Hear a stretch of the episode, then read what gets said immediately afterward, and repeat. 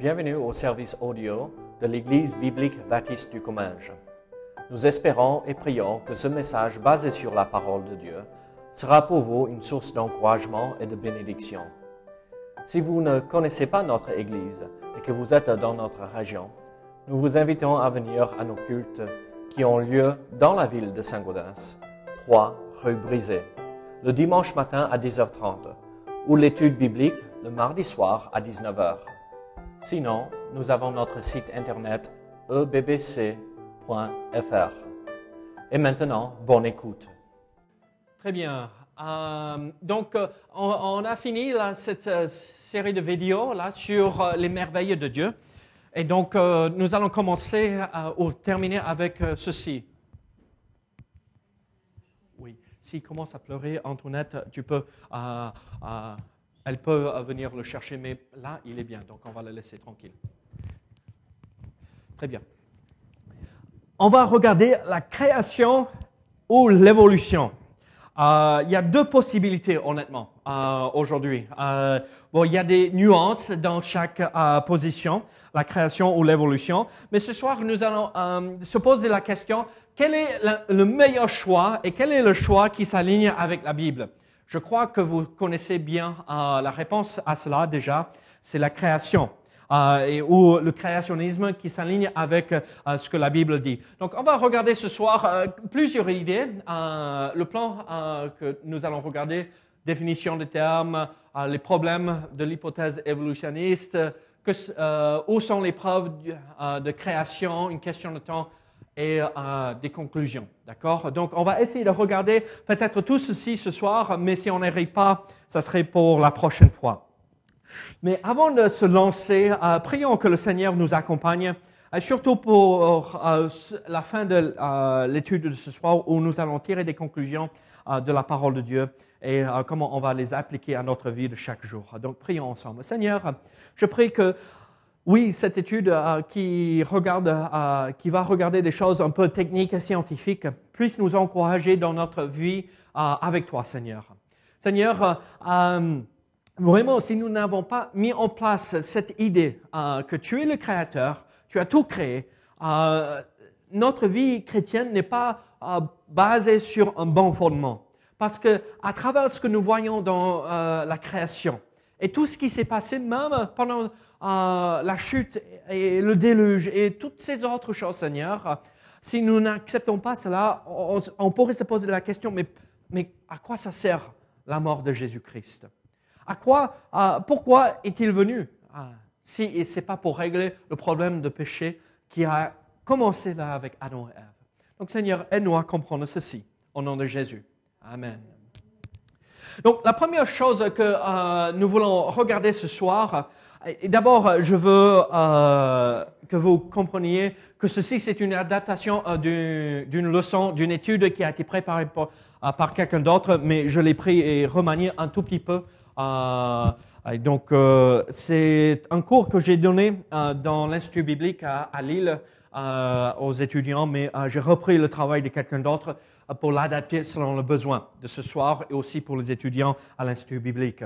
Et donc, la première chose que nous voulons voir d'abord, c'est les définitions des termes. Et donc, qu'est-ce que c'est l'évolution? Nous avons tous entendu parler de l'évolution, mais voici une bonne définition tirée du dictionnaire Collins.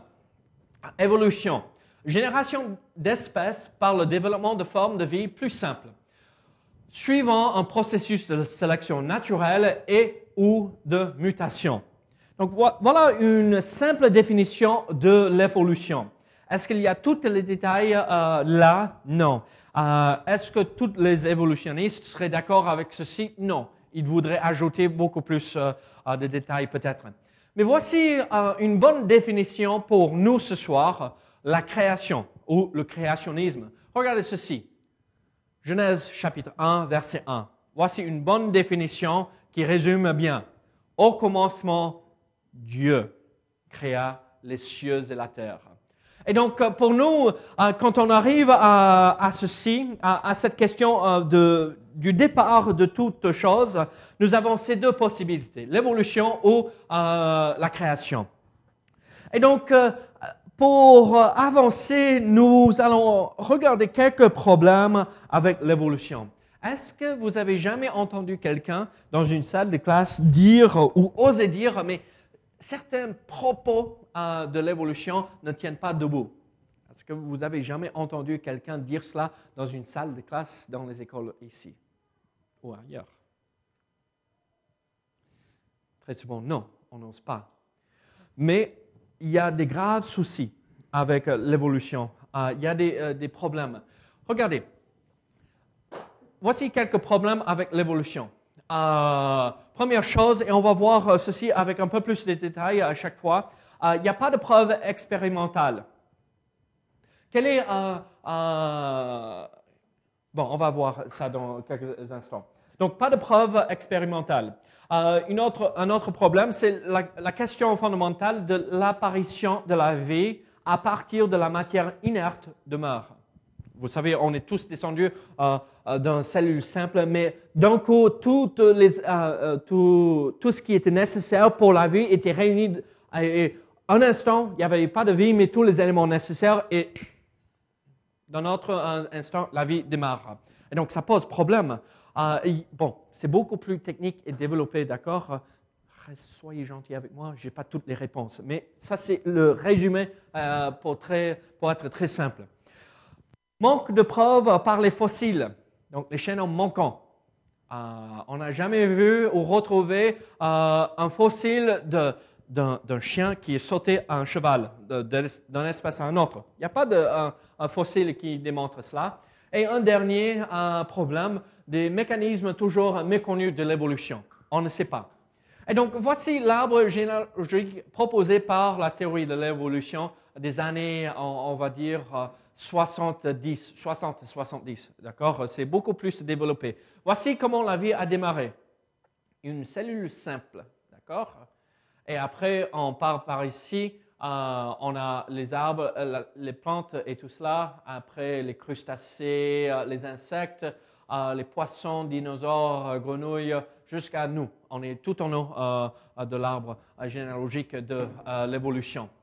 Mais retenons cela pour essayer de comprendre quelques idées.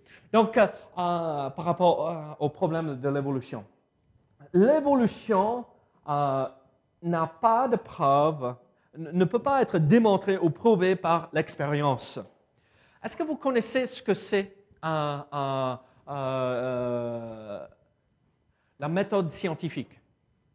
Qu'est-ce qu'on fait quand on utilise la méthode scientifique? Hein? Pour ça, ne regardez pas ça à l'instant. Mais comment, qu'est-ce que c'est la méthode scientifique?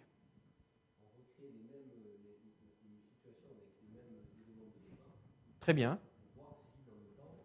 On peut le reproduire. Ça prouve, oui, l'hypothèse. Oui, peut-être. La méthode scientifique, c'est de voir quelque chose dans la nature ou ailleurs, ou le pauvre petit, il est fatigué. On va démontrer qu'il est tellement pris par les obligations de la semaine et de sa vie que mardi prochain, revenez et on va tester notre hypothèse qu'il travaille trop pour voir s'il dort mardi prochain ou non. Vous voyez, et c'est voir, mettre à l'épreuve ce que nous voyons, reproduire, réunir tous les éléments nécessaires. Et donc, pour l'évolution, il est impossible de le faire.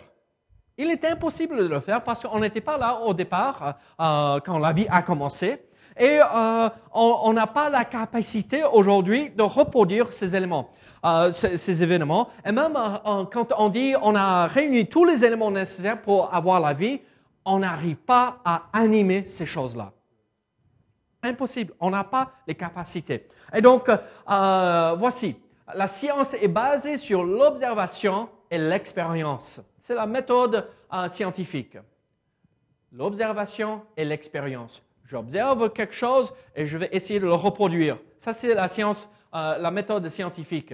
Mais avec l'évolution, il est impossible de faire cela.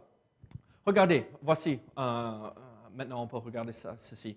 Par une expérience qu'on peut répéter, Newton a démontré que la lumière est composée de toutes les couleurs de l'arc-en-ciel. Si on prend la lumière, on la fait passer par... Qu'est-ce que c'est ça? Prisme, d'accord? Merci. Qu'est-ce que ça fait? Je prends une lampe à poche, d'accord? Et je le fais passer par un prisme. Qu'est-ce qu'on va voir? L'arc-en-ciel. Je peux le faire, même un petit gamin peut le faire. Ça démontre que la lumière n'est pas blanc ou jaune. En fait, toutes les couleurs sont comprises là-dedans. Et donc, c'est une façon simple d'expliquer la méthode scientifique. On voit quelque chose, on le reproduit et on peut le démontrer que c'est vrai. Et regardez ceci. Je ne sais pas si vous allez croire qu'il a osé dire ceci. Regardez qui a dit ceci. Charles Darwin. Aucun changement d'une espèce dans une autre n'a été enregistré. Nous ne pouvons prouver le changement d'aucune espèce. Ça, c'est Charles Darwin. OK, je comprends bien qu'il y a les néo-évolutionnistes. On a évolué dans notre pensée. Mais si les fondements sont mal posés, alors tout le système s'écroule. Et donc, Darwin a lui-même dit qu'on n'a aucune preuve qu'une espèce est sautée à une autre espèce, a changé, évolué dans une autre espèce. Et donc, nous voyons alors la méthode scientifique, l'observation et l'expérience, pas possible pour l'évolution. Et donc, c'est ça ce que nous voyons. Donc, un problème, la vie issue de la non-vie. D'accord? C'est le deuxième problème qu'on avait vu. Voici une cellule vivante. Donc, tout ceci, c'est en anglais, mais je vais vous le donner. Chaque être s'est développé à partir d'une cellule, une seule cellule, en fait, ce qu'ils disent, n'est-ce pas? Ce petit où il y avait la vie, et à partir de là, on est entré dans l'eau, et après, un tétard a commencé, et après, ça a évolué dans un truc qui ressemble à un tétard, et après, un poisson a monté sur la terre parce qu'il n'arrivait pas à respirer, parce qu'il a évolué, il avait des poumons. Et donc, tout ça a commencé par une cellule vivante, simple. Oui, oui, oui. Et après, le singe est descendu de l'arbre. Mais c'est quoi ça? Mais regardez, chaque être s'est développé à partir d'une seule cellule programmée par l'ADN dans son noyau. Donc, vous avez, je ne vais même pas essayer, vacuoles, oui, vous avez tout ça, vous me croyez, d'accord? Membrane cellulaire, donc ça, je peux dire, hein? C'est tout ça autour. Regardez, il y a tellement de choses, mais regardez, voici le problème. Et il n'existe pas de cellule simple. On dit que la vie a démarré avec une cellule simple, tout petit, et ça a commencé. Mais il n'y a pas de cellule simple. Regardez, c'est le plus simple qu'on peut faire. Si on enlève un de ces éléments, la cellule meurt. Pas possible que ça continue. Si la queue du cellule là est plus courte ou plus longue, ça n'avance pas. Ça ne peut pas se reproduire ou ça ne peut pas accomplir une chose. Donc, en fait, ils disent que tout est descendu de cette cellule simple et d'une seule cellule, mais le problème est que ces cellules simples n'existent pas. Il faut avoir tous ces éléments pour que la vie existe, et si on enlève un aspect de ceci, il n'est pas possible. Donc, et à partir de cette cellule simple, l'évolution dit que la sélection naturelle est intervenu. Et tout ceci a fait en sorte que l'environnement vient appuyer la sélection naturelle et tout cela. Mais la sélection naturelle est un fait scientifique, on l'accepte, on le voit. Regardez, il y a tellement de chiens, des variétés de chiens, il y a tellement de variétés de chevaux, il y a tellement de variétés de vaches. La sélection naturelle, c'est bon. Ça, on peut l'observer et le répéter et le démontrer scientifiquement, utilisant la méthode scientifique. Cependant, elle opère sur les organismes vivants, pas sur les molécules mortes, donc elle ne peut pas expliquer l'origine de la vie Elle ne peut pas. Regardez, la sélection naturelle peut expliquer comment les espèces disparaissent, mais pas l'origine de cette espèce ou l'origine d'informations génétiques sautées ou évoluées, avancées. En fait, la sélection naturelle réduit l'information génétique au lieu de faire grandir. D'accord? Et donc, regardez, ceci, c'est une cellule vivante d'une souris. 50 microns.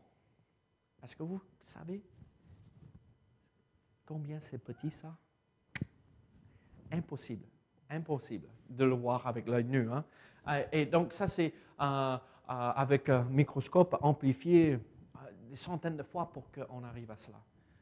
Et donc, l'évolution dit qu'il faut avoir cette sélection naturelle. À travers cette sélection naturelle et l'environnement, tout cela, on développe plus d'informations dans notre code ADN génétique. Et en fait, non, on voit que ça réduit l'information. Une autre chose, l'évolution manque de preuves par les fossiles. Voilà, ça va être un peu plus intéressant.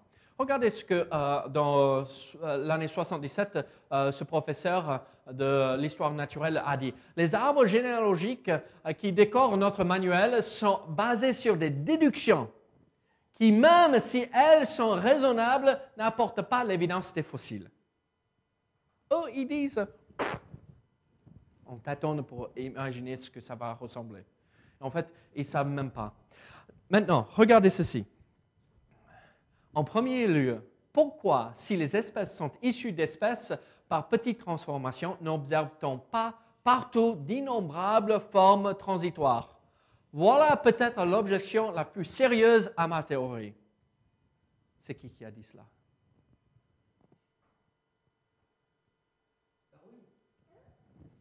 Darwin.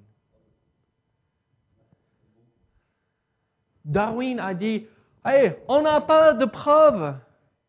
Voilà ce qu'on peut utiliser pour casser ma théorie. Ce n'est pas possible. Donc, origine d'espèces dans le chapitre 6. Difficultés. Les difficultés avec la théorie. Mais vous imaginez? Regardez.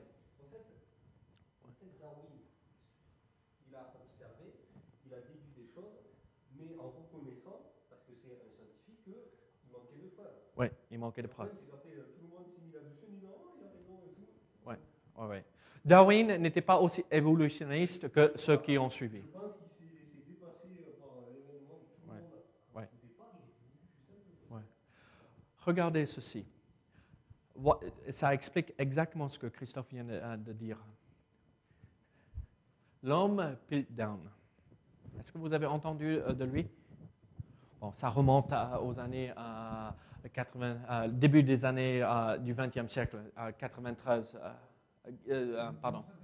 1913. Oui. Oui, le 12 juillet, hein, pour ceux qui... Oui, oui, oui, vous y êtes. Peut-être Bruno était là, je ne sais pas. Est-ce que tu étais là? Avant, tu y étais. OK.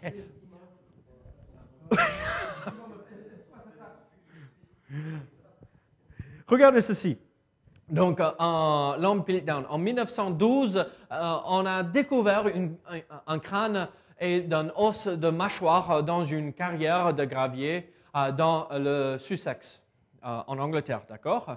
Les experts sont convaincus d'avoir trouvé le chaînon manquant. Waouh! Ouais, le chaînon manquant. Donc, c'est là quand on saute de pôle à cette espèce supérieure humaine qui va surgir bientôt, d'accord? Sinon, regardez, 1953, l'homme de Piltdown s'avère avoir été truqué délibérément. Le crâne a été daté au carbone 14, la boîte crânienne est celle d'un homme, aucun souci, la mâchoire inférieure est celle d'un orangotan. Et regardez, les dents sont limées pour donner une apparence humaine. Ils ne trouvaient pas de chaînon manquant, de fossiles, donc il faut en fabriquer pour démontrer la véracité de notre théorie. C'est la science. Oui, oui. Par la suite, mais regardez ceci. En 1953, on estime à plus de 500 thèses de doctorat écrites sur ceci, que ça a démontré bien l'évolution. Et vous savez quoi? 53. Ils avaient 500 thèses de doctorat sur ce sujet. Et vous savez quoi? Ceux-là qui ont écrit ces thèses de doctorat sont ceux qui ont formé les profs d'aujourd'hui ou la prochaine génération. Oui. C'est pour ça qu'on ne va pas en école aux enfants. Toujours. Quand je lui dis à mon gamin, si tu as zéro parce que tu as refusé de décrire ce qu'on t'a appris, je cautionne, pas de problème. Il faut être sage à comment on mène la bataille, mais oui, il faut vraiment. Et là, on ne peut pas accepter.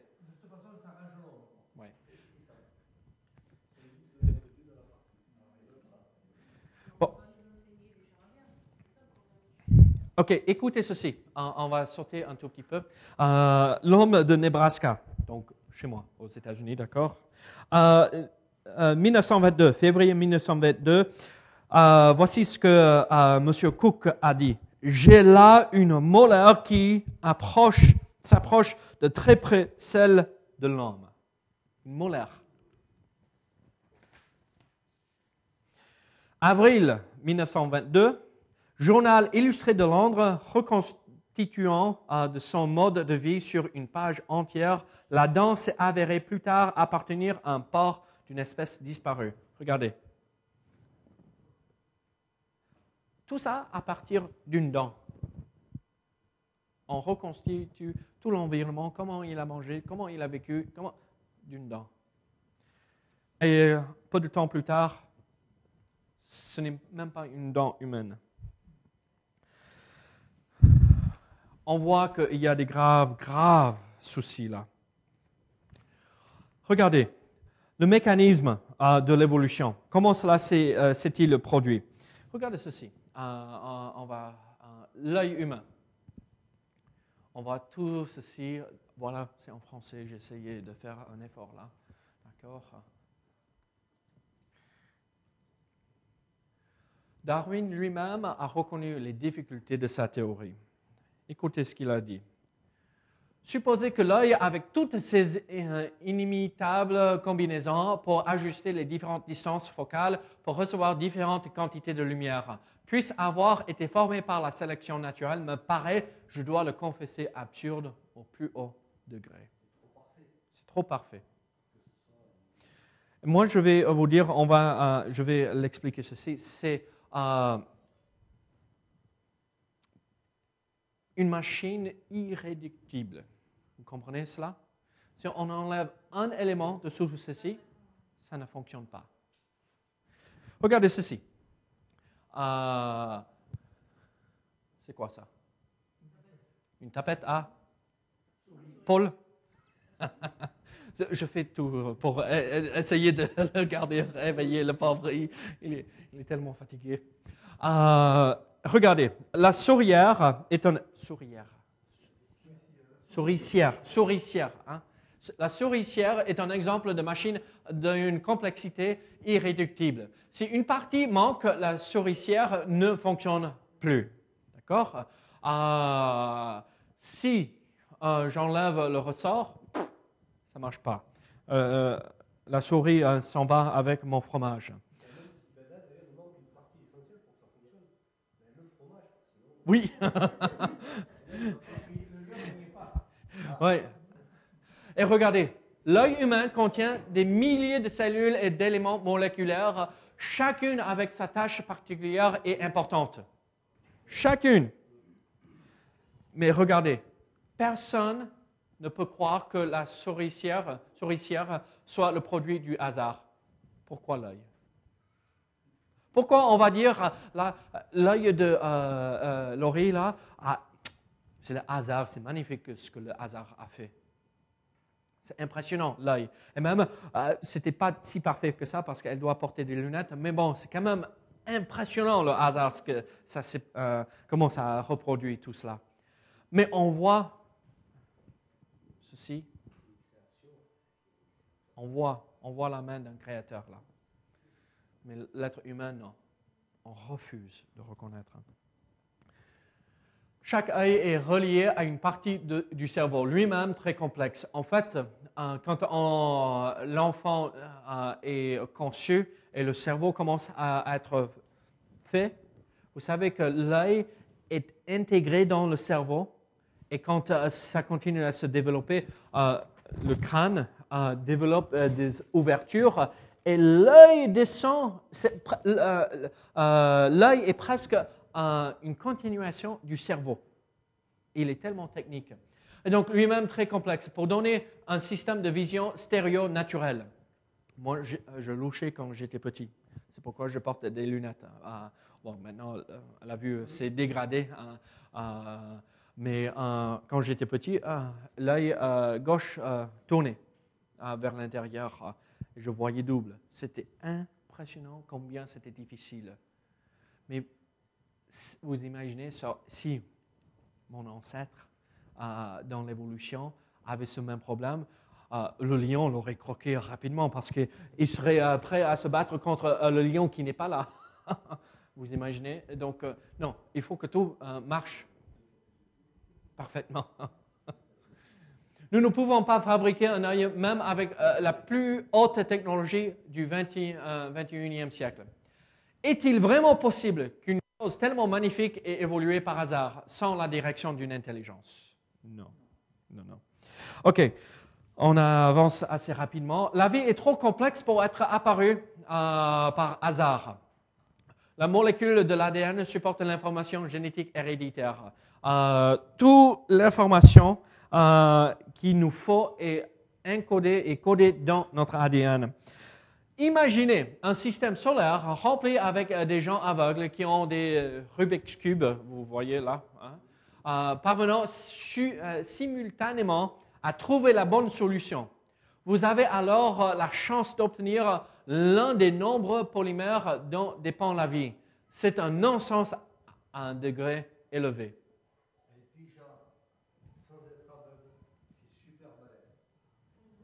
Ouais. Ouais. Et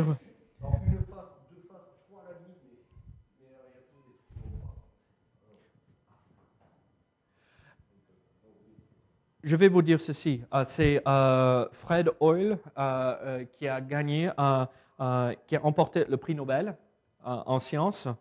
Il a dit ceci, là, c'est des gens aveugles. Vous savez combien c'est pour remplir le système solaire? On prend 10 puissance 50. Donc il y a 50 zéros derrière le 10. Vous imaginez le chiffre, ça remplirait ici plusieurs lignes, d'accord? Il faut que chacun de ces hommes, ces personnes aveugles, trouve la solution à ceci, comme ça, dans un seul instant. Tous ensemble, pas une seconde plus tard, ou une minute plus tard, tous au même moment. Non, ce n'est pas possible. Et donc, c'est ça ce qu'il faut avoir pour que la vie démarre. Plus ou moins, c'est l'équivalent.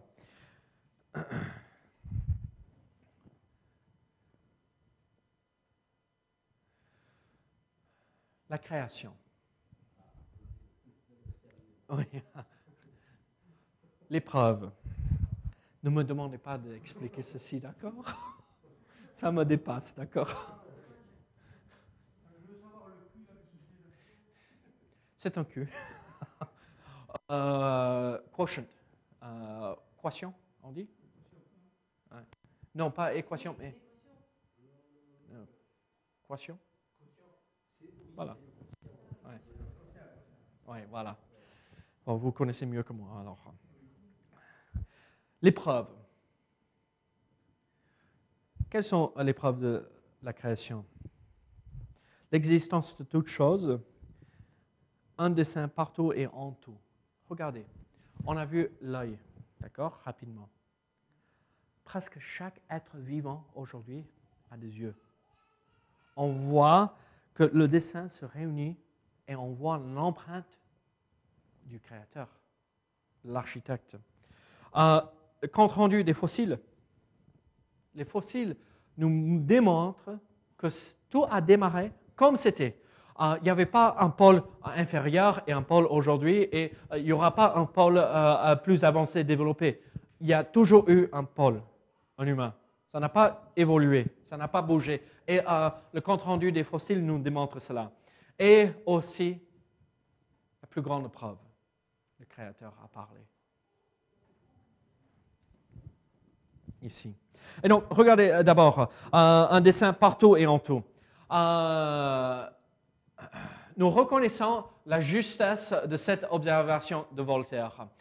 L'univers m'embarrasse et je ne puis songer que cette horloge existe et n'est pas d'horloger. Regardez, la création, l'univers est comme cette horloge que l'horloger a fabriquée. Et si on dit qu'il n'y a pas d'horloger avec tous ces détails, toute cette information, on a un grave, grave souci. Paul change le toit sur une maison. Je fais tout possible. Paul change le toit sur une maison. Et moi, je vais débarquer et Paul sera là, juste à côté. Et il a même laissé des traces sur le toit avec ses chaussures un peu sales, avec du goudron ou quelque chose. Et je vois la taille de la pointure des chaussures, je vois l'empreinte de ses mains. Et je regarde le toit et je dis, c'est impressionnant comment la nature a fait. Tout ça arrivé par hasard. Mais je vois l'empreinte, je vois les traces des mains, je vois les traces des pieds sur le toit. Et je dis, c'est le hasard. Non, Voltaire lui-même a dit, c'est pas possible. Nous n'avons jamais vu comment une montre est fabriquée. Bon, entre guillemets, d'accord. La montre a des défauts. Nous ne savons pas trop comment une montre fonctionne. Mais si on enlève la montre de Paul et on l'ouvre, et moi je serais un peu perdu pour la remettre en place. L'horloger, oui, parce que c'est lui qui l'a fabriquée. Donc on voit la main de Dieu là. Tous doivent admettre que la montre n'est pas la transformation spontanée du métal. Le mécanisme est le fruit d'une réflexion intelligente préalable.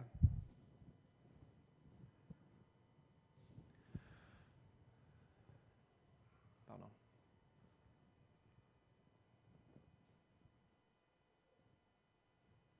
Regardez ceci, les fossiles. Vous voyez la méduse, là.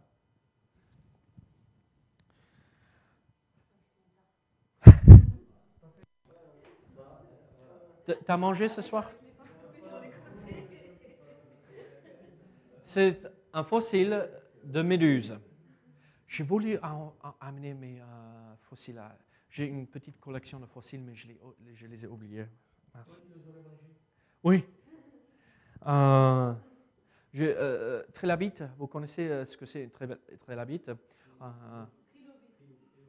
Trilobite, ok. Les Français compliquent tout. Trilobite. J'ai aussi un poisson fossile. On voit même les côtes et tout. Et là, ça donne vraiment envie de manger. Et j'ai aussi, c'est un peu comme un ver de terre, mais fossilisé. Donc, pas de squelette là. Donc, ça veut dire, comme la méduse, à fossiliser rapidement. Les fossiles se forment suite à une mort subite. Une mort plus ou moins instantanée, suivie d'un enfouissement rapide, sans décomposition. On ne peut pas décomposer. Donc, la nourriture que tu as enterrée, ça ne va jamais se fossiliser. Hein? D'accord? Ça va pourrir avant de se fossiliser. Regardez. Les espèces apparaissent subitement dans leur forme définitive et restent invariables. Toutes les traces de fossiles que nous voyons aujourd'hui nous démontrent qu'il n'y a pas eu de variation. Oh, plus grand, plus petit, mais tous les éléments sont là en place, rien n'a changé. Vous imaginez voir Paul à 3 mètres, mais c'est le même Paul avec tout le fonctionnement à l'intérieur.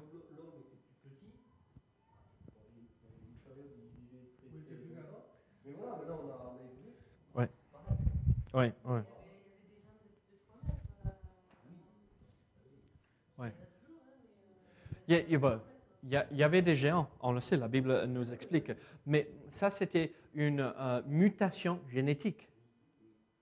Il y a une grande différence entre évolution et mutation. Les mutations nous arrivent presque régulièrement. J'ai des mutations dans mes cellules que je porte dans mon corps, mais l'ADN, je porte le code informatique de mon père et de ma mère.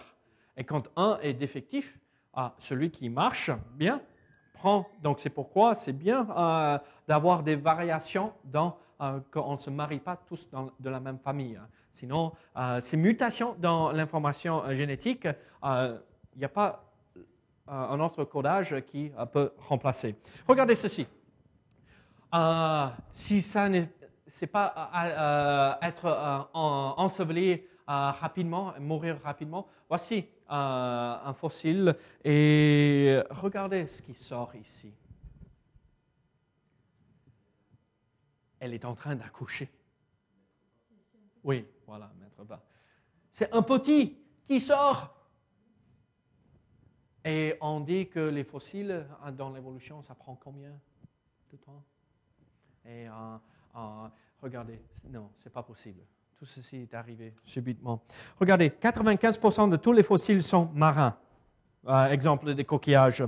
4,75% sont des algues et des plantes fossiles. 0,23% sont des invertébrés, donc des insectes. D'accord? Très peu d'insectes. 0,0125% inclut tous les vertébrés. Donc, 0,0125%. Même pas 1% sont des vertébrés. Exemple, poisson. Et combien de fossiles d'exemples de dinosaures? 1200. On n'a pas énormément.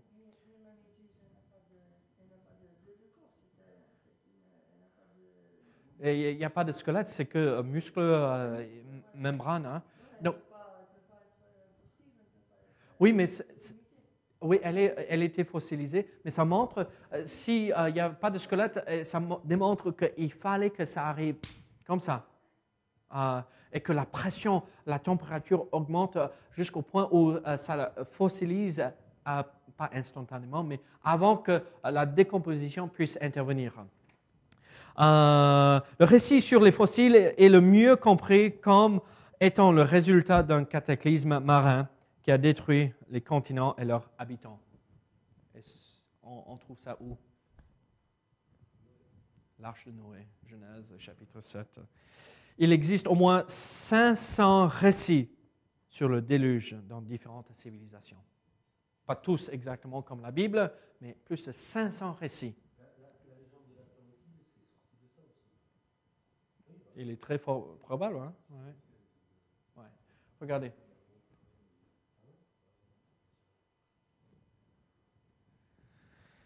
On voit alors, il est plus raisonnable d'accepter le récit de la Bible que cette théorie de l'évolution. Le Créateur a parlé. Voici la conclusion. Regardez. Elle déclare être la parole inspirée de Dieu. Je suis désolé pour la taille de la police là. Mais regardez, elle est entièrement cohérente et infaillible. Infaillible et cohérente. Elle est exacte historiquement, archéologiquement, scientifiquement. Elle ne contient aucune erreur. Aucune erreur. Ces prophéties s'accomplissent. Ça confirme quelle est la vérité. Et elle contient les récits de témoins oculaires. On a une question de temps. L'évolution exige de longues périodes durant lesquelles elle se produit. Des millions et des millions d'années. Mais beaucoup d'évidences font pencher pour une terre jeune. La détérioration du champ magnétique de la Terre, la quantité d'hélium dans l'atmosphère, des halos radio dans le granit, la datation des arbres à partir de leurs cernes, les statistiques sur la population. Si l'homme a vu le jour il y a combien d'années on dit maintenant? 60 millions maintenant, quelque chose comme ça. D'accord? Si l'homme se reproduit depuis 60 millions d'années, on serait envahi. Il y aurait tellement de squelettes sur cette terre, on serait dans l'espace parce que la terre serait remplie de squelettes. Ce n'est pas possible. Avec toutes ces choses, on ne va pas prendre le temps de l'expliquer. J'arriverai pas, mais bon. Il y a des articles extraordinaires qui expliquent tout ceci.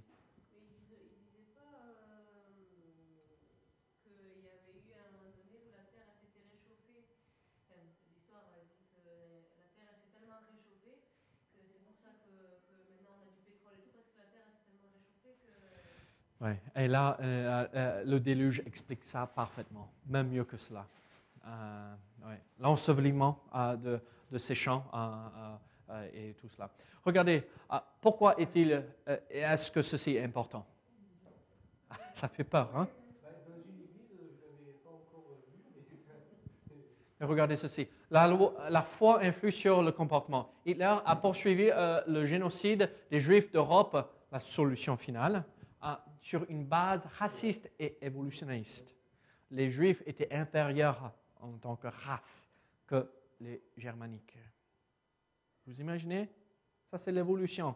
C'est ça ce qui est enseigné à nos enfants. En plus, il défendait une race supérieure, mais lui ne correspondait à aucun critère de ce que lui définissait la race, parce qu'il n'était pas blanc, il n'était pas blanc, il n'avait rien. Et il avait des liens apparentés juifs aussi. Aujourd'hui, l'avortement, l'immoralité, l'homosexualité, l'euthanasie, tout cela est justifié sur une base athée évolutionniste. Tout cela. Si on est descendu du hasard, donc on n'a pas d'âme, il n'y a pas de créateur, donc on ne serait jamais obligé de rendre des comptes à qui que ce soit. Quelle est la conclusion alors? La théorie de l'évolution de molécules à l'homme proposée par Darwin il y a 150 ans n'a jamais été prouvée et ne peut pas expliquer l'origine de toute chose. Elle ne devrait pas être enseignée comme une vérité scientifique dans nos écoles et universités. Elle ne devrait pas, mais bon. Les processus de mutation et de sélection naturelle ne sont pas capables d'expliquer l'origine de la vie ni l'origine de l'information génétique sur notre planète. Et la meilleure explication pour l'origine de la vie et des espèces est celle donnée dans le premier chapitre de la Bible. Il y a un créateur, Dieu puissant, intelligent et capable d'être compris par les êtres qu'il a faits. Au commencement, Dieu créa les cieux et la terre. Moi, je vais vous dire ceci. Si on accepte ceci, la vie, tout ce qui nous entoure, tout est cohérent. Si on accepte la théorie de l'évolution, il faut faire des compromis. Écoutez ce que l'apôtre Paul a dit. On va clore avec ceci.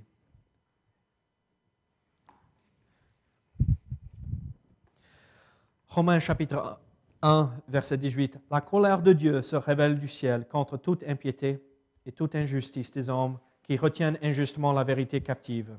Car ce qu'on peut connaître de Dieu est manifeste pour eux, Dieu le leur ayant fait connaître. En effet, les perfections invisibles de Dieu, sa puissance éternelle et sa divinité se voient comme à l'œil depuis la création du monde, quand on les considère dans ses ouvrages.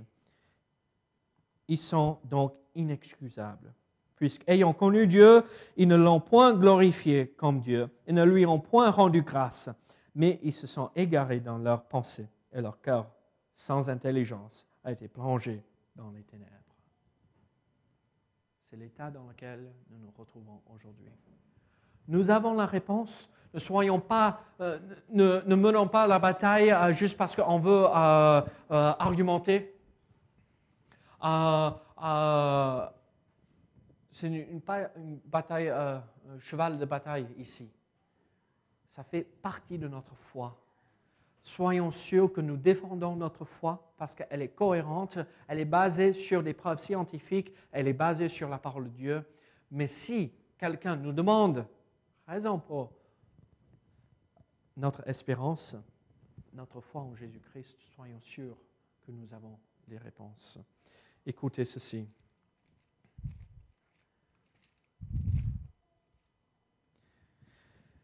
Mais sanctifiez dans vos cœurs le Seigneur Dieu, étant toujours prêt à vous défendre avec douceur et respect devant quiconque vous demande raison de l'espérance qui est en vous. Qu'est-ce qu'il faut faire? Être prêt à nous défendre, défendre notre foi en Jésus-Christ, défendre notre croyance dans le récit de la parole de Dieu. Mais comment? Avec douceur et respect.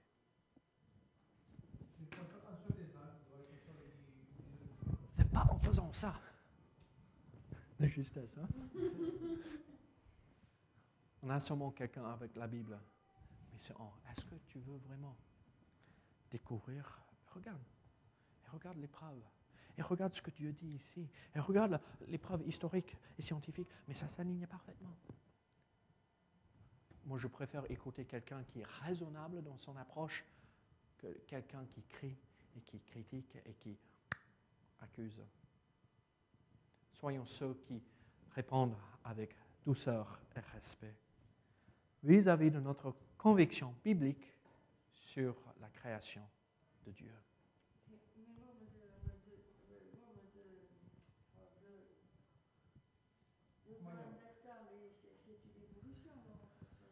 Non, en fait, même de nos jours, on hésite même de dire que l'homme Cro-Magnon et tout cela a été des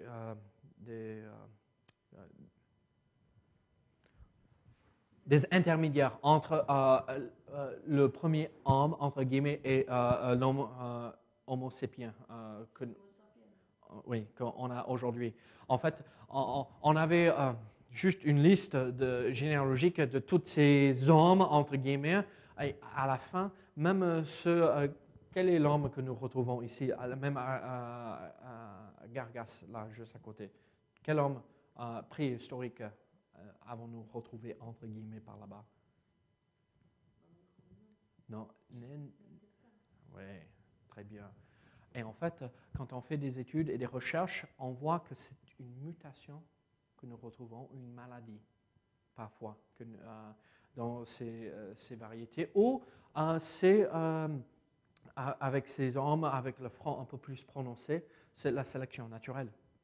C'était de la même famille, ils s'entremariaient, entre guillemets, mais ça restait trop proche génétiquement.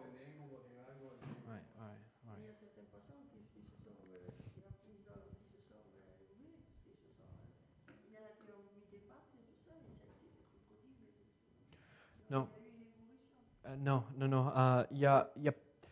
Il y a une évolution dans le fait que au sein d'une espèce, on peut avoir de la variété.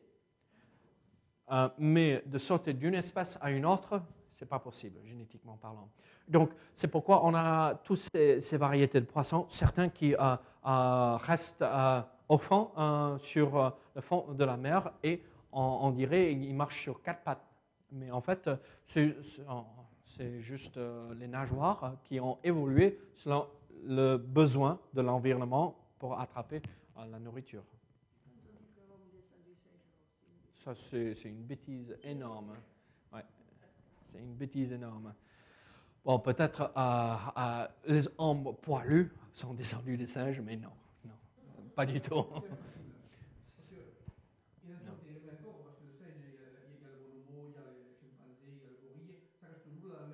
Oui, ça ne change pas de variété.